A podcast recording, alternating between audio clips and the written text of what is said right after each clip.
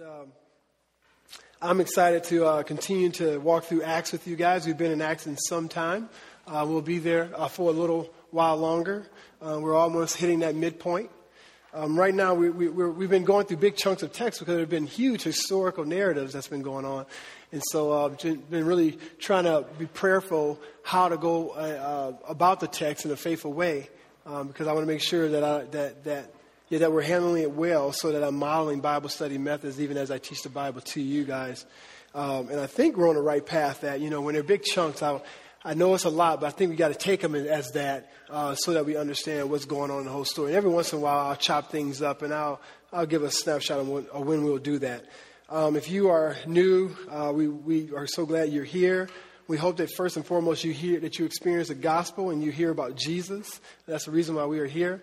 Um, and also we, we pray that in you hearing about Jesus and understanding more about the gospel, that you experience God's love through this body. Um, that's our heart, is that you will leave and go, man, man, those people love like, like I've never been loved before. They care like I've never been cared before. Why is that? And we would say, because we've been born again. Because our trust and our hope is in a, a Savior um, who is much greater than us. Praise the Lord to save us from our sin. Um, so that's our heart. And then we go through books of the Bible. And right now we're in Acts because uh, Bible is God's word. He has uh, given us an understanding of what He wants us to be about, who He is, and then He's given us uh, the grace of revealing Himself to us through the Scriptures. And then we as believers go through the Scriptures uh, to understand who we are, what we're to be about in this world, and how to enjoy uh, Jesus. And so we're in Acts. Ask you to go online, catch up. Got a little bit of work to do, about 13 chapters. But, uh, you know, hook it up, do it like you do like on Netflix, you know, when you have those little marathons and you watch the DVDs all day, you can just do that with our, with our Act series, you know. Um, hey guys, so uh, what I want to do is, uh, I, last week I summarized all of Acts, and I'll do that here and there. We've got a lot of text, so I'm going to jump right in. I think this pericope will make sense in itself, this, this specific text, and then I'll recalibrate us even next week on what's happened and how we got here. So we'll bounce back and forth that way. Cool, guys? Okay, so we're in Acts. Uh, 13. Uh, we've uh, let me show you something though, real cool. Do we have the? Um, there should be a little map here. So what's going on is you guys have heard of uh, Paul's missionary journeys. Have you heard of that? Well, what happens is basically we've seen the people of God become the people of God. They realize Jesus is the King, rose from the dead. He sends them on mission, gives them the Holy, Spirit to empower them to be on mission, right? And then uh, we begin to see this guy Saul, who's killing Christians, become a Christian, and now he's called. His name is Paul, and uh, what he does is he's proclaiming the gospel to the world because he can't keep it to himself. He realizes, oh, this is what I'm supposed to be about. I'm supposed to be about my whole life, uh, not just being a smart Pharisee, but I'm a smart Pharisee for a reason. That is to help people understand how the law and the prophets have led toward this person, Jesus Christ, right? And so what he does uh, is he takes what they call uh, three missionary journeys, okay? So uh, he takes these three big trips where he's proclaiming the gospel to the known world. And uh, this is what you call the first missionary journey. And the reason why I show you this, and uh, maybe next week I'm going to blow it up a little bit and then show you where we're going. Uh, but if you look at Acts chapter 13, look down in your Bibles at Acts chapter 13.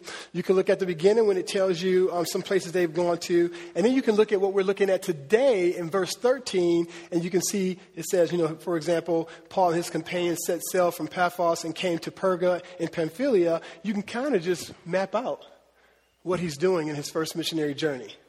Okay, so now the, the, hilarious thing is for years, you know, I've been looking at these journeys, uh, these missionary journeys for years as a theologian, and they've never made this really big. I'm like, why is it always that small, the little writing in there? So when you guys, and so that's, that's a, a, job for you guys. You can go home. If you can find me a really big fat one where I can show you that and there's the big lines and you can actually see it, email me, all right? And I'll bring you a Kit Kat or something, all right? but it's been hard for me. I'm telling you, I've been looking. So they're usually either all three missionary journeys together or one's really small. So this is the first one. Just want to give you that snapshot. Um, just really, I think it encourages me when I can see, oh, so he traveled like that. He went here and went there. Uh, so you look at, again, Acts chapter 13, you'll see the beginning of that first missionary journey, and you see it continues in Acts verse 13, which is what we're looking at today. Let's jump right in. You ready? All right, guys. So he starts off, let me, let me start off by saying there's two things. Ah, think about your life, all right, as we look at this text, and ask yourself, first and foremost, what, what would it look like to have God's resume? What would it look like to have God's resume? Like, what is our, what's a resume, right? It's, a resume is like what you've been doing, right? Like, why do you have the credentials right? What, like, like what gives you to, the right to feel like you have a certain pedigree? So basically, we get a resume to say, here's, here's why I, sh- I should be able to get this job. Because I've done this, this, this, and this, right? We basically, a resume shows your adult acts, right, in history that makes you qualified for something. Correct? What's God's resume? You ever thought about that? Better yet, yeah, my, my sister said he started the earth. Yeah, that's a, that's a start, right? Hey, let me ask you this, family. What's God's resume in your life?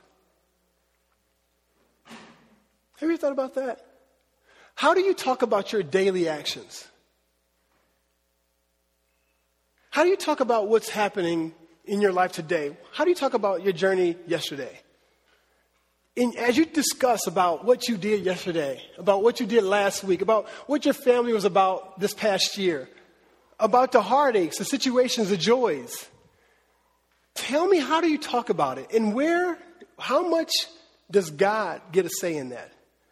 How many times do we mention Jesus, God, Jesus, God? Think about that. Well, we have Paul here on the scene in verse 13, right? Remember, we said basically we're going to see kind of an exit out of Peter for a little bit. We'll see him get a little cameo appearance in, in chapter 15. But right now, uh, the Holy Spirit is trying to show us something about just basically how the, the church began to grow. And now we have Paul on the scene. He got his companions. They've already preached the gospel into this first, the first island of Cyprus, right? We've seen that. And then it says in verse 13 Now Paul and his companions set sail from Paphos and came to Perga and Pamphylia, in Pamphylia. And John left them and returned to Jerusalem, right? And so what we have here is we have the missionaries have preached the gospel. They get on a boat. They're going, they go sailing right south, the south coast, and they go down to Cyprus. If you remember the little map that you have, you can look back on it. You'll see them go down to Cyprus, right? And it says here uh, that John Mark left them, right? And, and I think, you know, we, I, did a, I did a sermon a while ago in Colossians about how, how Paul and Luke and those guys are very saddened by some of the desertions. Because basically, I think this is the, the, uh, the description of what's happening in Acts chapter 15, verse 38, when actually um, Paul says that he was deserted by, by Mark. Okay? I think that's what's going on here. So, for whatever reason, something jumped off where John Mark said, Man, I'm out of here. Okay? We don't really know what, but basically that's the tenor here. And Luke, wanted us to know that something happened. Mark's not in the game. But they're preaching the gospel and they continue to move forward. Verse 14, the scriptures say, But they went on from Perga and came to Antioch in Pisidia. Right? And on the Sabbath day, they went into the synagogue and sat down. Okay? So these guys who now, they, they, they, are, they are experiencing life with the Christ event. Okay? They're Christians. Right? But they go, they go into the synagogue. Interesting, right? Again, that's a, another, another framework of evidence that these guys, they weren't totally just dismissing uh, their Jewish heritage, right? They were going, now don't get me wrong, they're trying to preach the gospel there, right? But they're not seeing it as a, as a, as a synagogue of demons or anything. They're seeing it as a place where people just haven't understood the full revelation of Jesus. Okay? They go into the synagogue, they sit down, Right? They take their place with the congregation. They're worshiping. They're hearing, hearing individuals recite prayers, the whole nine, right? Whole worship service, they're just hanging. But notice in verse 15, it says, after the reading from the law and the prophets, right, which they enjoyed, right, um, the rulers of the synagogue sent a message to them saying, see these, they see some brothers, right, that they're like, oh, hey, if you have any word of encouragement for people, say it. Don't you just love that? I'm like, man, I wish I can get gospel lobs like that all the time, right? Can you imagine? Just hanging out in the subway or something. Hey, brothers, this brother wants to say something, you know? Okay. And you just get up and can preach the gospel. It doesn't happen that way much, but man, that would be, that would be really cool. Well, right here, guys, what we have is we have basically the first sermon uh, in Acts where Paul kind of brings it. So this is, this is basically Paul's first sermon, right? And you can parse it out on your own time. It's a pretty big sermon. But what I want to focus on, I'm going to be able to focus on a little bit. So I want you to go back and be able to look at it and talk about it in Mac group and be encouraged in the gospel, okay? But I want you to be encouraged in the gospel with one nuance that I think is the biggest nuance that keeps us focused on the meaning of the text. Notice how Godward his expression is toward the people. Notice how he shares the story here. Notice how the focus is all about God. I'm proposing he's giving God's resume. And notice what he does. I'm proposing he shares the gospel. And the way he shares the gospel is by giving God's resume. Look what he says here. He's trying to make you and I see, and again, I'm going to tell you in the beginning, I'm going to tell you in the middle and the end. He's trying to make you and I be convinced, right, as he's proclaiming his gospel to people that he wants to see become Christians. And there's people there too who are probably understanding the way, and they are Christians, so he wants to encourage them too. And he wants them all to understand, he wants us to understand that nothing that happens in history happens without God.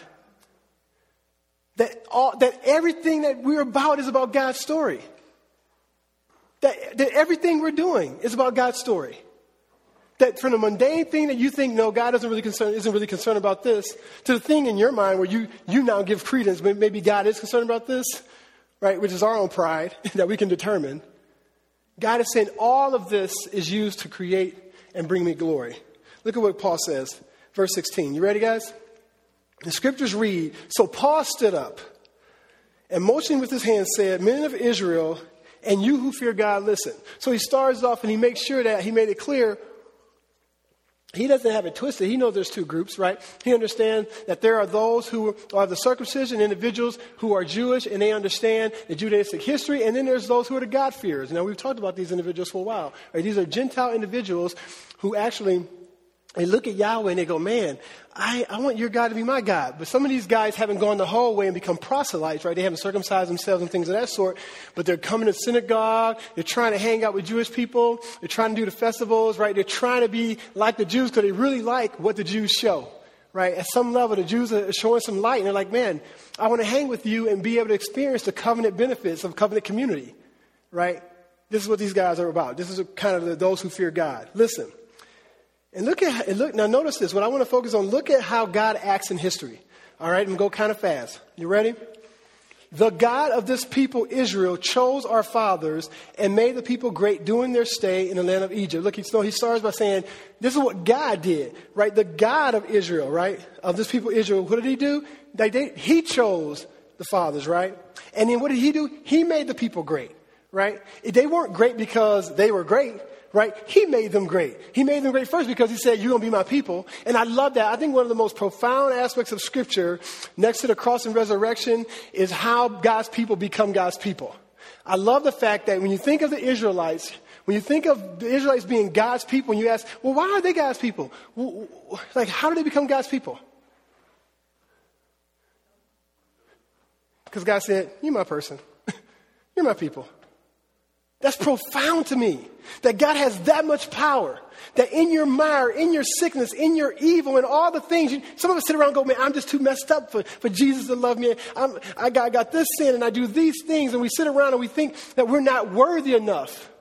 And God looks at a weak people. He didn't pick the strongest. He picked the weak people, the, the, the people that were getting bullied. And he looks at them and he says, you're my people. And at that moment, because God is so powerful, guess what they became? God's people. Didn't one second go by where they, were, where they did something more? They became God's people simply because He said, You're my people. Do you believe that as a Christian? That when you say, I love Jesus, I trust Christ for all my life, I trust Jesus for my sin, in the midst of my mire and my sickness and my stupidity and my waywardness, do you believe that God can look at you and say, You're my child? Or do you think you got to clean it up a little more? Only if I do this.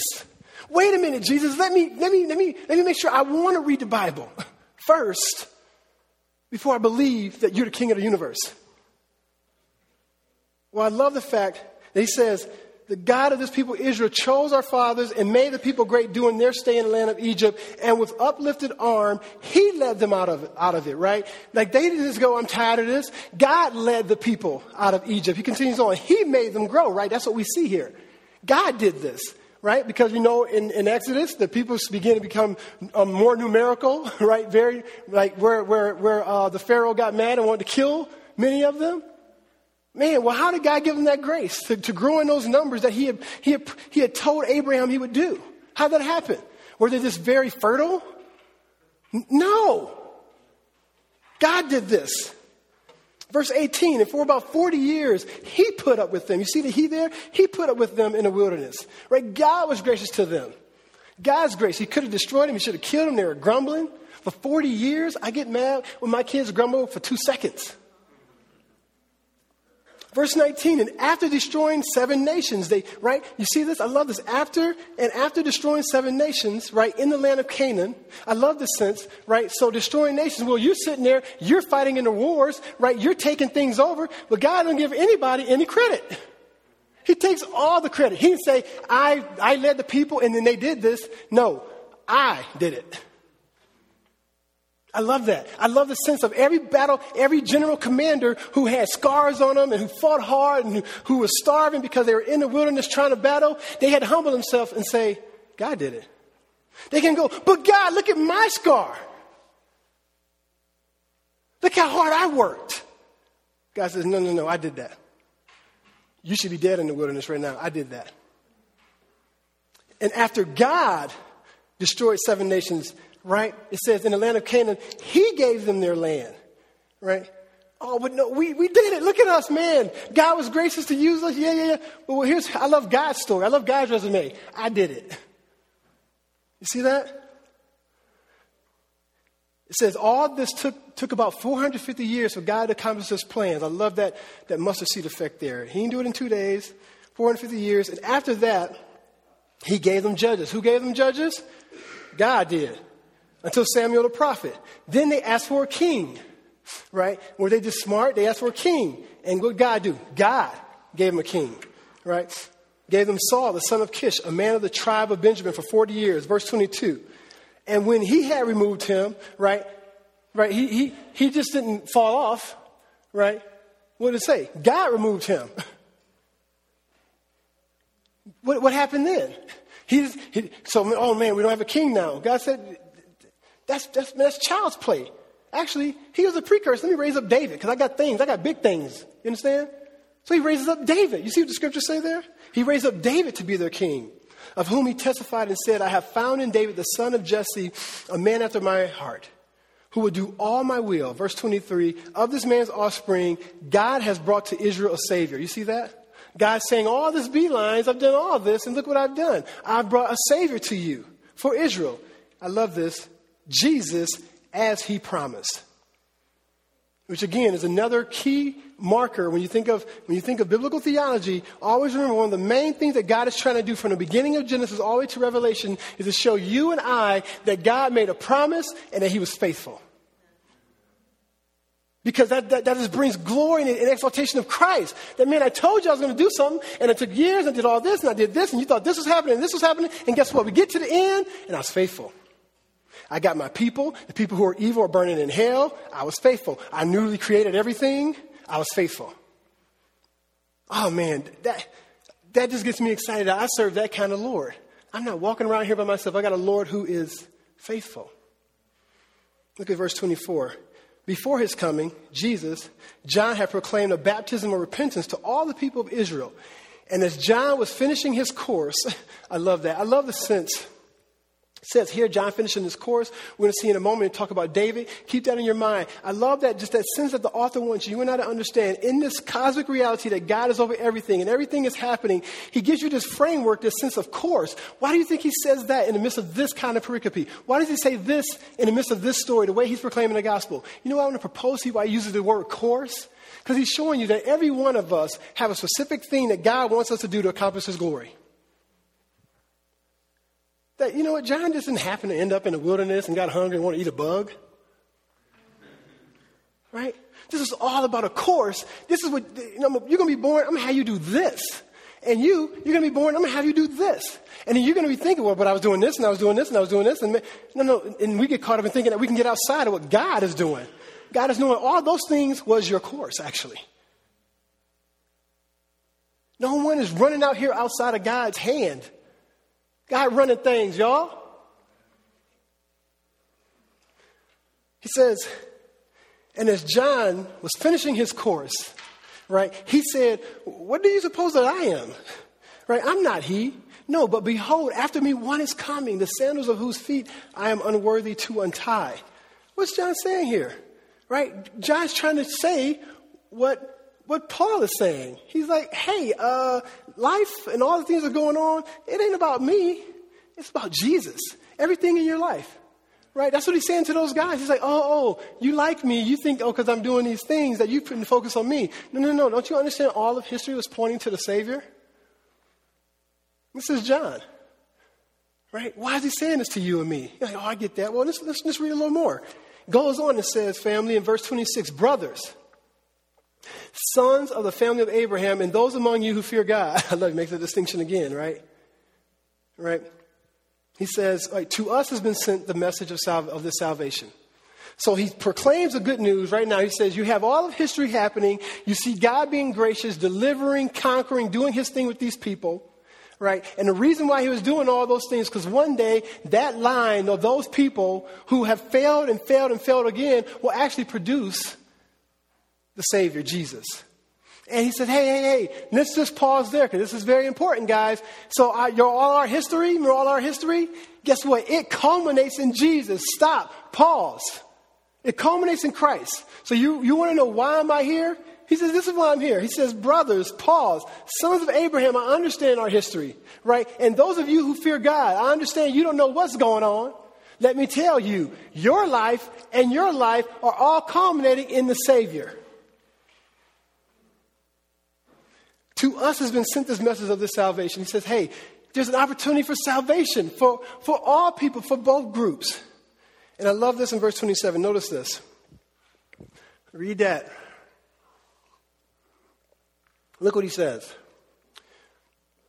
For those who live in Jerusalem and their rulers, because they did not recognize him nor understand the utterances of the prophets, which are read every Sabbath, fulfilled them by condemning him. You hear that? Let me read that again. That's so packed theologically. He says, Hey, to us there's been sent this message of salvation. And he says, For those who live in Jerusalem and their rulers, for those of you who the big dogs, you got all the history. You know what's going on. So now, you know why he's saying this? Because the other people who don't have all the history are kind of listening and going, Okay, so, because they want to know, like, how, like, how, how advanced should I be? Like, should I just be getting all this? Right? He says, wait, let's, let's talk about the people who have all the history, the rulers who had access to all of redemptive history before Christ, the rulers who understood and who, who quoted the Bible and who heard the law and the prophets every week. You hear me? Every week. They ain't like us where we go sometime, then we don't go. Then we go sometime. No. In, in this culture, you went to synagogue. So they hear it every week. And I love the fact that he even says, I'm not even talking about just, I'm not being monolithic like everybody went, but I'm talking about the rulers, right? He says, because, he says, for those who live in Jerusalem and their rulers, because they did not recognize him, they did not recognize Jesus, nor understand the utterance of the prophets, which are read every Sabbath. You heard it every week.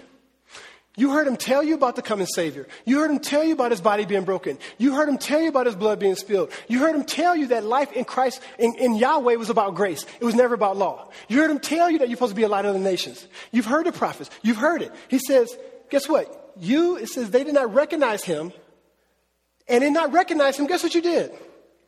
Fulfilled them. You fulfilled what? The very things you were listening to going, them crazy people. I don't know how, they don't understand this. He says, in you, with your pride, are hearing these things. It says, in essence, you, you fulfilled them by condemning Jesus.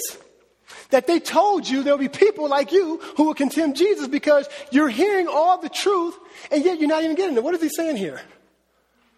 He's saying, okay, well, that might be okay for those who know God. Here's what he's saying here. He's saying that in life, there's two, there's two kind of people. There's people who are getting revelation right? And who are actually responding to it and saying yes, right? And then he's saying there's another group of people who are getting revelation and they're responding to it and they're saying no. Now, the world teaches you and me, right, that by God's grace, I hope you get this, that by God's grace, we who actually hear revelation and receive it, we kind of get that we're on this tell us, God has put us back on the right train, and we're kind of going onto this path to glory, right? But you see what's flawed in that?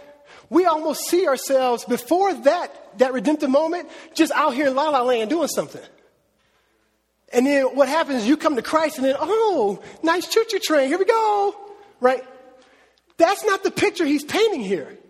The pictures he's actually trying to paint to you and to me, he's saying, guess what? The people who heard the good news and responded to it before they said yes to Jesus was on a track, a clear track. Whether they knew it or not, they were on a track and they were going somewhere. God redeemed them and they stayed on that track because their track was a redemptive track. And by God's grace, they said yes, but he says something. Now, here's why he's saying this. Because a lot of our world is here, guys, right? We, we, are we here? A lot of our world says no. Okay. I don't want to have anything to do with God. As if you can do that. He's saying, let me tell you something. For those of you who think, I'm doing my own life, I hate God, I'm an atheist, I don't believe in God, so there he's not there, la, la, la, la, la. Right? Because I don't think he's there, he's not there. Right? I love we play games with our kids when they're young. I think every kid does this, right? They go and hide. How do they hide? They put a sheet over their head. Right? As if because they put a sheet over their head, I don't see them anymore. So he's saying to the individuals who are walking around in life who are thinking, no, I do my own thing. You're thinking right now, yeah, yeah, but you know what? I ain't, can't be no corny Christian. I'm to do my own thing. And you're thinking you're doing your own thing. What he's saying right here, he's saying, even by you thinking you're doing your own thing, you're fulfilling scripture. You are on my path. I got this. I have you. And if you're even doing things that you think are just totally just dishonoring and just being horrible toward God, he says, guess what? You've done everything I wanted you to do. That's humbling. So here's the point. His point is like, which track do you want to be on? His point is every person, every human is on a God track. Everybody. Everybody is doing the bidding of God. Everybody. And his point is like, hey, which one you want to be? Which track you want to be on? So he makes it clear. He humbles these guys. You guys actually fulfill what the Father was talking about when you killed him. You ain't do nothing cool. God had this. His point here is that God is the central actor. And I, and I know we talk about this every week because the Bible tells us to talk about it every week. I, I know you're like, man, we talked about this last week. Hey, I got to be faithful to the scriptures, okay? What is God, why does God bring this up every week? That God is sovereign, that God got us, that God is the central actor in this whole thing. Why do you think that's happening? right?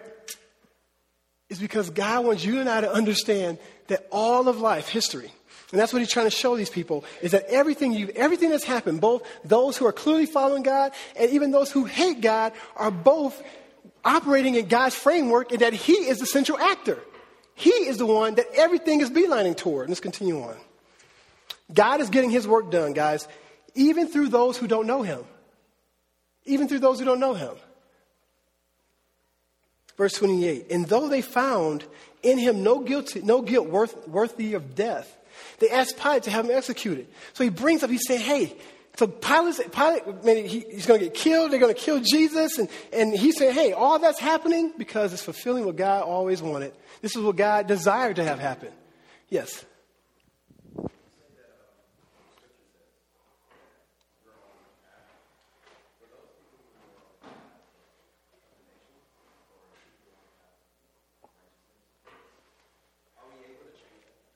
Good question.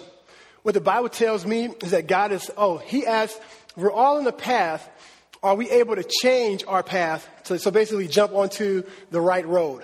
So what I want to say is it seems to me that our lives aren't on paths where we jump off, but we're on a path, and whatever's happening, we're still on that path. And so our beginning path might be unredemptive, right? And then God saves us, and then the rest of our path is redemptive. So I can say to you, as a person who believes in God's sovereignty, I'm, I'm reformed. I believe that God is in control of all things, but I also don't understand the mystery of how God does say, hey, you're going to be responsible. You need to be figuring this thing out, right? I don't understand how that all works together. So what I would say to you is that if I am able to change the path, right, it's by God's grace that God gives me the grace to say, I've asked you before the foundations of the world for you to be a Christian. But the sad thing, I believe that He has warned some people before the foundations of the earth to actually not become a believer.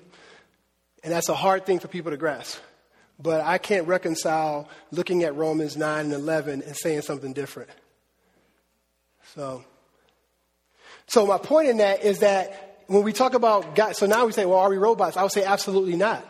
And that's why we proclaim the gospel. And that's why God has given someone like myself who was selling drugs, who come from a super broken home, uh, who didn't give anything, didn't care about God at all, was, um, as, as Paul says, the chief of sinners. I don't understand how God then, who I didn't care about God, and then what God does is then he flipped that switch in my heart, right? And so I'm proposing that God knew that my journey was going to be that. But I didn't know. And I'm glad that God gave me the grace to say, I see you for who you are, and I want to, I want to know you and love you. You see that? So our role is to make sure that we allow people to hear that message so that God will hopefully, by His grace, flip the switch. Hope that's helpful. It gets people weary because it's a hard doctrine to take, the reality that how God has created us is for His purposes. They execute him. He's saying, man, they, they asked Pilate to have him executed, verse 29. And when they carried, and when they had carried out all that was written of him, I love, it's almost like they, they, they, they just had to do what, he was, what was going to happen. They took him down from the tree and laid him in a tomb. Notice how he's talking about it. He's talking about it from God's perspective. What we see is we saw someone on a tree, someone getting murdered. What God sees is them carrying out his plans. You see the difference there? That's what God sees. God is looking at it like, oh, yeah, good. I'm glad you're doing what I told you there. Yep, and yep, mm-hmm. Yep, okay, okay, yep, mm-hmm. And it says, but God, they took him down from the tree, laid him in a tomb, but God raised him from the dead. And for many days he appeared to those who had come up with him from Galilee to Jerusalem, who are now his witnesses to the people. These are the people who are preaching the gospel now. And we bring to you the good news, right? Which makes me laugh because um, this, is, this is a side note, just how I am uh, we were doing soccer yesterday, and and Colette was dying laughing because I was trying to teach the four to six year olds what is the good news, and she. And here I am, I'm trying to be all serious. I'm like, so guys, remember last week? What did we say? Um, no, I think I said, uh, what is the, what did we say the gospel was? And they go, I like butterflies. and I'm like, as Colette says, you know I saw you. She just like, standing there just laughing. like, yeah, it's harder than it looks. But um, I should have asked you to help me out there. You saw us. you saw us drowning. Why didn't you come over? You just sat there and laughed at me. Okay, so um, the scriptures say, uh, and we bring you, I love this. So remember, he sets this picture up and he says, hey, all this stuff I'm saying to you, people, what do you think the Jews are doing right now? Do you think they're kind of getting frustrated? You think they're kind of going, what are, you, what are you saying here? What's going on here? And I love that he, Paul, he says, hey, what I'm talking to you is good news. What I'm sharing with you, this is good news. That what God promised to the fathers, verse 33, this he has fulfilled to us, their children, by raising Jesus. And also it is written in the second psalm, You are my son, today I have begotten you. In verse 34, and as for the fact that he raised Jesus from the dead, no more to to return to corruption, he has spoken in this way I will give you the holy and sure blessings of David, right? Therefore, he says also in another psalm, you will not let your Holy One see corruption, right? Like David. David, right, when he died, started curling, right? Jesus actually glorified body. Whole point there, the resurrection is real. So now tell me something. That's how he shares the gospel story. you see how he shared the story? I mean, when's the last time you and I have shared a story about the gospel or even about our life, and every five seconds is God did this, then God did that, then God said this, then God said that, then God did this, then God did that, then God was glorified here, then God did this, then Jesus did this, then God did this to Jesus, then Jesus did this. Because I'm just, that's just a text. How many verses is that? Was that, what, 11, 12, I'm sorry, 15 verses maybe? And he shares, he talks about God how many times? You saw all those orange words? He brings up, here's what the Lord has done. Right? Why is he doing that, guys? He's showing you and I that Israel, that all that's happening in history, if you can go on to the next slide. I said, is that he's saying, hey, listen, guys, you have the slaves in Egypt, you have the wilderness, you have the promised land, you have the judges, talks about Saul, He's talking about David, right? And he says, hey, all that is leading to Jesus. That all of history was leading to Christ.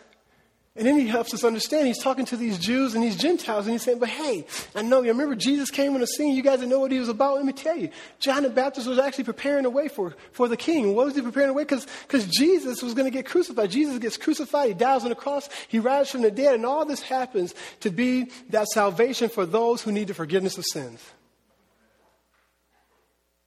That's his point, right? What a resume. Right? God's resume. Guess what? What I love about this? That was not even 2% of his resume. Right? Because he didn't go and talk about all the millions of people and what he's done in all their lives and what he's doing daily. And he hasn't begun to talk about what he's done in our lives. But I want to propose to you that that's one of the things we're supposed to be doing. Is that when you and I go out and we proclaim the gospel, we go out and we're neighboring, we need to learn as a covenant community how to share God's resume. This is one of the reasons why we do our prayer time. When I, when I say, hey guys, let's talk about when God has done something, praise, I, I'm, I'm serious. Because I want us to learn how to see when God is doing something, we go, man, God did that.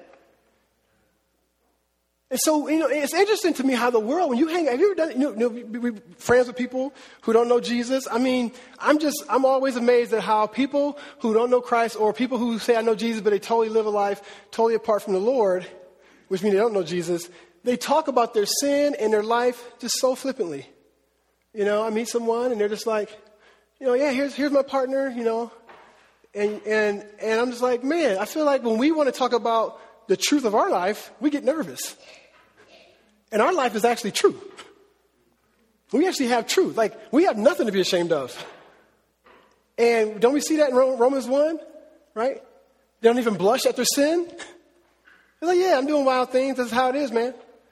And we, I wonder what would happen. And you, have you ever had this happen? The Holy Spirit gives you the strength to actually just talk about God in a free way, in a very freeing way. I'm proposing to you guys when I do that, and I think you guys probably have some testimonies in here. People get inquisitive when your life and you and you start saying things like, you know, they go, "Hey, man, your kids are so nice," you know.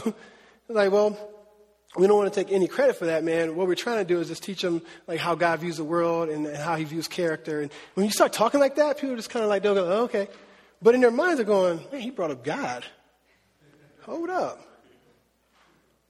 And we ain't got to preach. It's like, no, you you share something, I'm sharing back.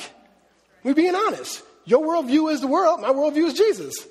So, hey, if you cool with yours bouncing up against mine, I'm cool with mine bouncing up against yours. We cool? But I think what happens is we go, oh, well, they're going to speak. I'm weird. And, you know, yeah, but thanks, man. You know, yeah, we do homeschool or whatever. I don't know. You know what I'm saying? Like, it's like, what?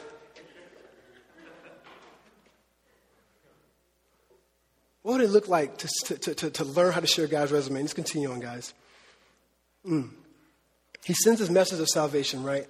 Um, look what he says here, verse 36. For David, after he had served the purpose of God in his own generation, that whole sense again, right? John the Baptist having the thing he was supposed to do. David, king of, you know, the, here's his thing. Here's, he served God for his generation. He did his thing and he died. All right, go home, go be with the Lord. You did your work, right? Like whole, that whole mindset. It says, fell asleep and was laid with his fathers and saw corruption. Right? He's not Jesus. He was good. He was an awesome king. He ain't Jesus. Right? He's, he's, he's hoping for the resurrection just like us. Praise the Lord. But he whom God raised up did not see corruption. Only one. Let it be, he said, let it be known to you, therefore, brothers, that through this man, forgiveness of sins is proclaimed to you. Clear as a bell. Clear as a bell. Look what he does there. He says, hey, let's make it really clear now. All the stuff I'm talking about, I'm telling you that you can't find forgiveness of sin in nothing else. It's only in Jesus. It's proclaimed to you in Christ. That basically this was the loudest roar for the Father to the world was the crucifixion and resurrection. Right? Verse 39, and by him everyone who believes is freed from everything from which you could not be freed by the law of Moses. Beautiful passage there. Some of your translations might say what? Justified. Right? The word, the word actually is justified. Think about that. What could, or can I even say now for many of us, what can the law free you from?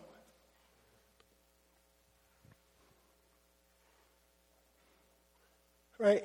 Why does he use the word free? When you think of justified, to be declared righteous, right? To be right. Why does he use free? Always remember in the gospel, you get that forgiveness and justification piece. They work hand in hand, right?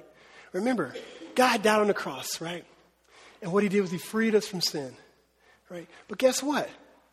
He forgave us. He forgave us of sin, right? But guess what? If he just forgave us, what's the problem, family?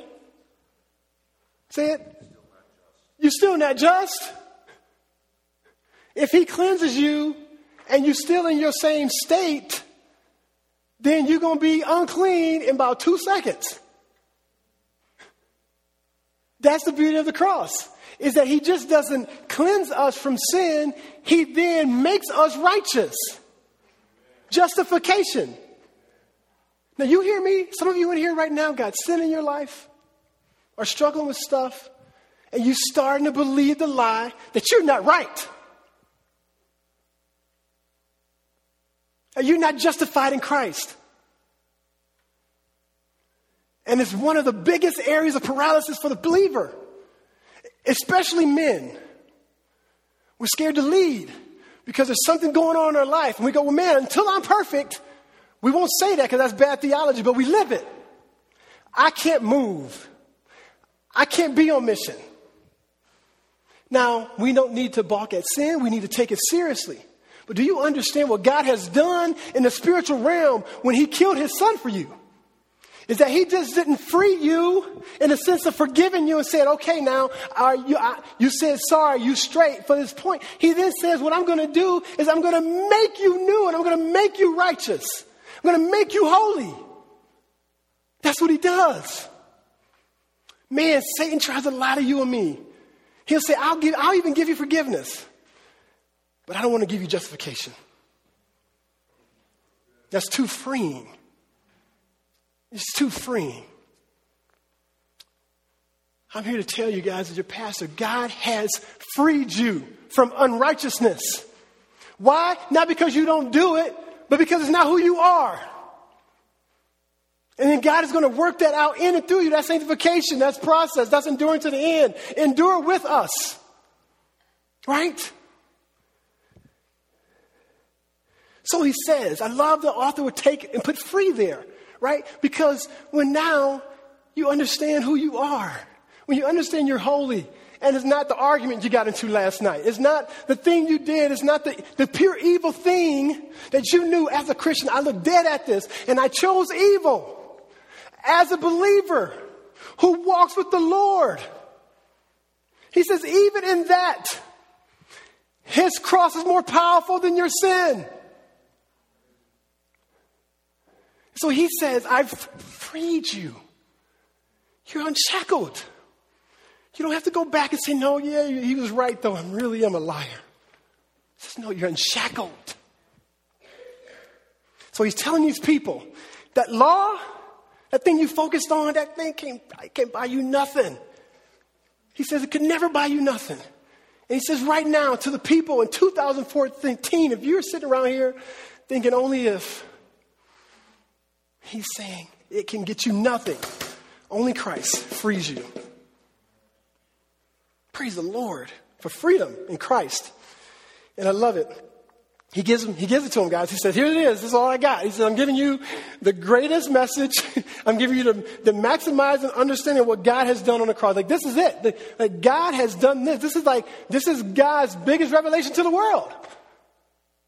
The cross and resurrection, the father going, man, what else can I do with these people?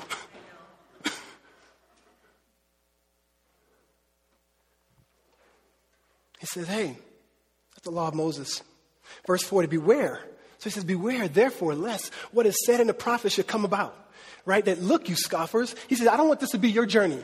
He want to say this to you. Look, you scoffers, be astounded and perish, for I'm doing a work in your days, a work that you would not believe, even if one tells it to you. I don't want that to be your journey. Right? Look at the response, verse 42.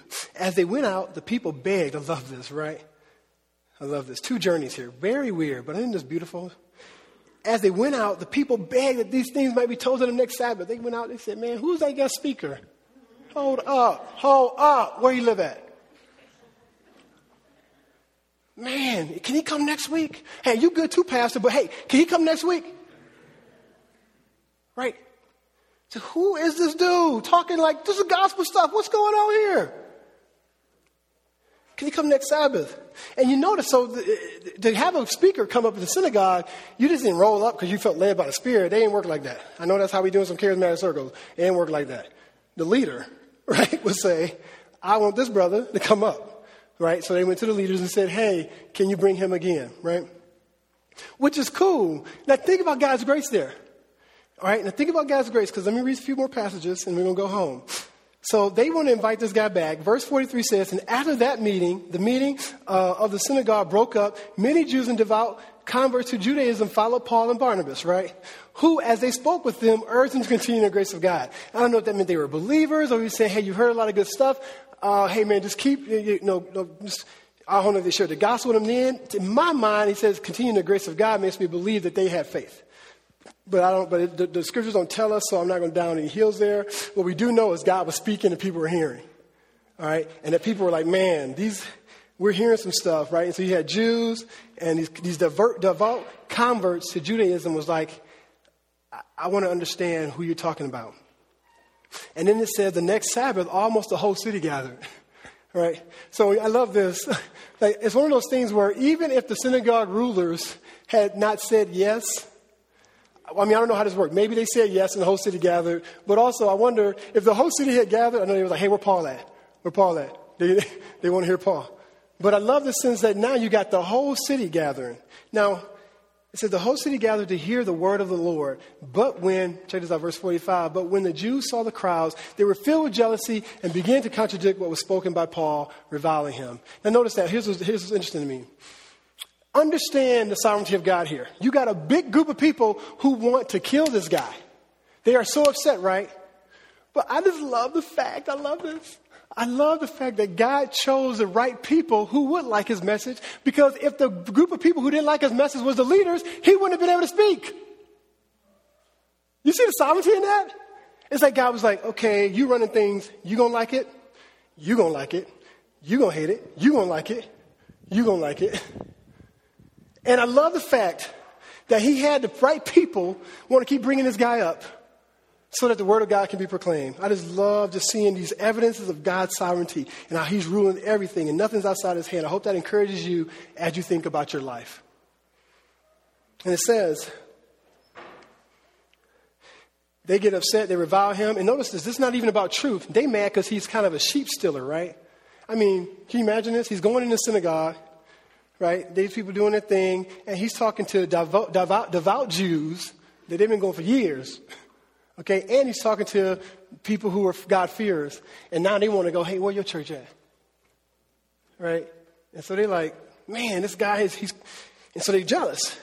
Verse 46, and Paul and Barnabas spoke out boldly, saying, It was necessary that the word of God be spoken first to you, since you thrust it aside and judge yourselves unworthy of eternal life. Behold, we're turning to the Gentiles. All right? And he says, I love this. For so the Lord has commanded us. I love that. He's like, man, I ain't mad at y'all. This ain't nothing personal. The Lord, the Lord told us this. He says, I have made you a light for the Gentiles that you may bring salvation to the ends of the earth. And when the Gentiles heard this, they began rejoicing and glorifying the word of the Lord. And as many, I love this sense again, and as many as were appointed to eternal life believed. Again, you see that kind of language in Revelation a lot because God wants you to see that nothing happens outside his hand. He'll say uh, this whole sense of as many as were appointed. His point, when he gives you numbers in Revelation, his point isn't like there's 144,000. His point is that there's no one kind of sneaking in. Right? It ain't like it was 144,000 and somebody was in the crack like, mm, mm, you know, and got in. He's like, oh, change the books, change the books, 144,001. Like, that's not God, God is saying what he says goes. And here he's saying he knew who all was going to get saved. And guess what? Not one or not less.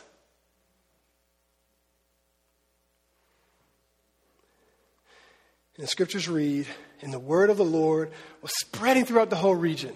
Even with the haters, the people saying, I don't like these guys probably making lies and all these things. And the word just keeps spreading. Couldn't stop it. Right? In verse 50 says, But the Jews incited the devout women of high standing and the leading men of the city stirred up persecution against Barnabas and Paul, Paul and Barnabas, and drove them out of their district. Right? But check this out. So you got the haters, and you know when people get mad, they, they found the, the, powerful people who got who gonna call the shots, right? So you get the powerful women, the powerful men. Hey, we got to get these guys and get them out of here.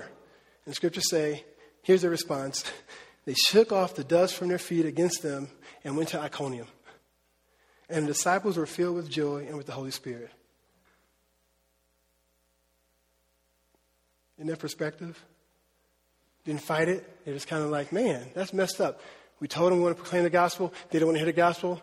Okay, well, who wants to hear the gospel? And guess what? I'm in, I, and I love the sense of, and to fill with joy and the Holy Spirit. They're like, God is on the move, right? People, people, people chasing them out of the city. And they, they like, yeah, okay, where we going next with Jesus? When we think of what, what questions are being asked in our community, how do we apply this text? I just wanted to bring four words up that I want you to be asking yourselves if these words came out, or if you were to share these words with someone, how would you explain them? Because this is what's going on in the text, right? Can you put it up, please? All right. What is God teaching? What is He teaching these people who's listening? Right? Well, first and foremost, we see the whole text in our lives. What He wants to make you and I convinced of is that everything that we are about in life, whether you're a believer or unbeliever, is happening under God's watch. And He's in total control of it because He wants to receive glory. So life is about glorification. And that's why when you become a Christian, when God makes you aware of that, that's why you can't do the same job you used to do the same way, in the same way you used to do it. That's why you, when you become a Christian, you can't, you can't love your husband the same way you used to love him as an unbeliever. That's why because everything now changes where the focus of life isn't about you or whatever other idol you had in your life, but the focus is Jesus. The whole focus. So you can't, as a Christian, you shouldn't just be able to, to just move into a neighborhood the same way you used to move into a neighborhood. You shouldn't be able to just, right, do math and homework with your kids the same way you used to do it because you're doing schoolwork for different reasons now. Right? Everything. I'm saying there's nothing that you can mention to me where I go, okay, yeah, well, that has nothing to do with God. You got me there. Right? And then what God does, Revelation, He, right, I, the sense, I mean, John Piper said it so well, like Jesus, eh, the world try to, try to, try to frame it, or we can sometimes frame it like, like he popped out of a hat, like a bunny rabbit or something right? Like that's not what God did. And that's the whole point when you see these guys in Acts over and over again taking a chapter and a half to tell you the redemptive story. You know why they're doing that? Because they're trying to make it clear to you and me, for those believers, for us to feel comforted going, oh, God has been doing this all throughout history, so he's faithful. Right? This didn't just happen last week. He's been doing this for thousands of years, and God is faithful. And for the unbeliever to go, oh, He's been pointing to himself for thousands of years. I better get on board. This ain't, it wasn't just like, whoo, look at me, look what I can do, water the wine, like, that's not what happened. Right? This is thousands of years. So God has been gracious in his revelation. That's what Romans talking about. God has done this in creation, in his revelation of his son, and in resurrection, understanding that basically what God has done in the resurrection, he's saying that it's, a, it's kind of the hotbed of everything that God wants to be about. It's the, it's the focus of, of, of him maximizing his glory. He says, you want to understand my love for you. You want to understand my desire for my, my name to be glorified. You want to understand from my desire for people to know who I am. Look at it in the cross and resurrection. I, I killed my son and I rose him from the dead.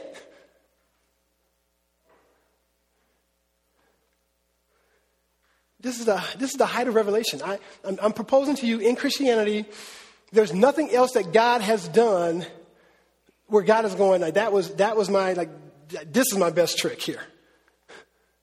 I'm telling you, He gave it in justification that God is saying to us, man, He wants to be glorified. He is revealing Himself so the world might understand what the resurrection holds. And in the resurrection, we trust and believe in the Savior, in the finished work of Jesus, not our, what we do, no matter how bad your life is, no matter what you think you've done, no matter how you think I can't come back. He says that in Christ is forgiveness of sin and justification. You can be made right today. Some of you need to be reminded you are made right.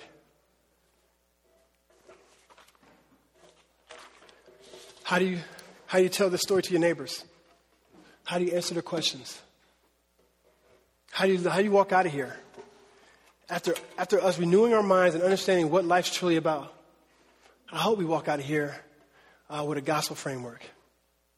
Wanting to invite, wanting to live a life motivated by grace, by grace, wanting to love each other with Christ centered love, and wanted to make him known and be able to conversate about the glories of Christ, bragging, telling his resume.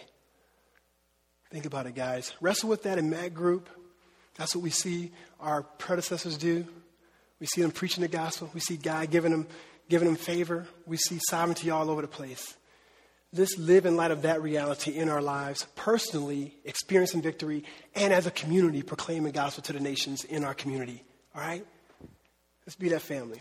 Here's what we're going to do. Let's do tithe and offering. Let's do communion. Um, again, every week we say this. We just want to make it clear. We worship God when we do tithe and offering. It's about worship to us. We are so glad you're here if you're a visitor, but you don't have to give out of compulsion. It's not our deal.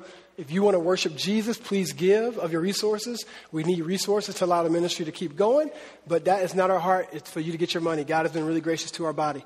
Um, Mac Avers get that, but we just want to tell you as visitors, um, if you're wondering what's going on with the, with the tithe basket, that's our heart behind the tithe basket. Uh, we want to also do a time of communion, guys just um, enjoying Jesus together as a covenant community, just reminding ourselves that Jesus' body was broken for us, his blood was shed for our sin. He is the one that we trust for forgiveness of our sin. He is the one we trust in order to be justified by faith um, by, by God's grace. And so we take um, those elements and we proclaim the Lord's death until he comes again. Just want to remind you if you are not a believer, to allow these um, the elements to pass by you, okay? These are for the people of God who are proclaiming the resurrection of Christ. Um, and again, parents, remind your kids of that reality. We take this very serious, okay? Uh, you, what you're going to do is, come on, guys, come on down. What you're going to do is when the, when the communion comes out, you're going to take it at your leisure, grab it, bring it to your seat, wait for uh, me, and then I'll go ahead and lead us uh, in the taking of communion, and then we're going to um, head to the house. Be encouraged, guys. Now, I know we're a reformed body, you know. Megan has to really encourage us to clap. I get it. But guess what? I want us in our reformedness to experience a deep burning excitement of the fact that you, like Jesus, will rise from the dead. To, to understand that it doesn't happen when you die, but God said it happened the day you said yes to Jesus. And I'm telling you, because of that, nobody in this room who loves Jesus, no matter how serious your circumstance is, and I don't want to make flippant any of your circumstances, but no one should be walking around with their head down because Jesus is risen, and so you've risen too. And so I'm asking get in community, be discipled, join this local body. So you don't have to fight the fight of faith by yourself, but partner and lock arms so that we together can bring honor and glory to Jesus. Let me pray for us.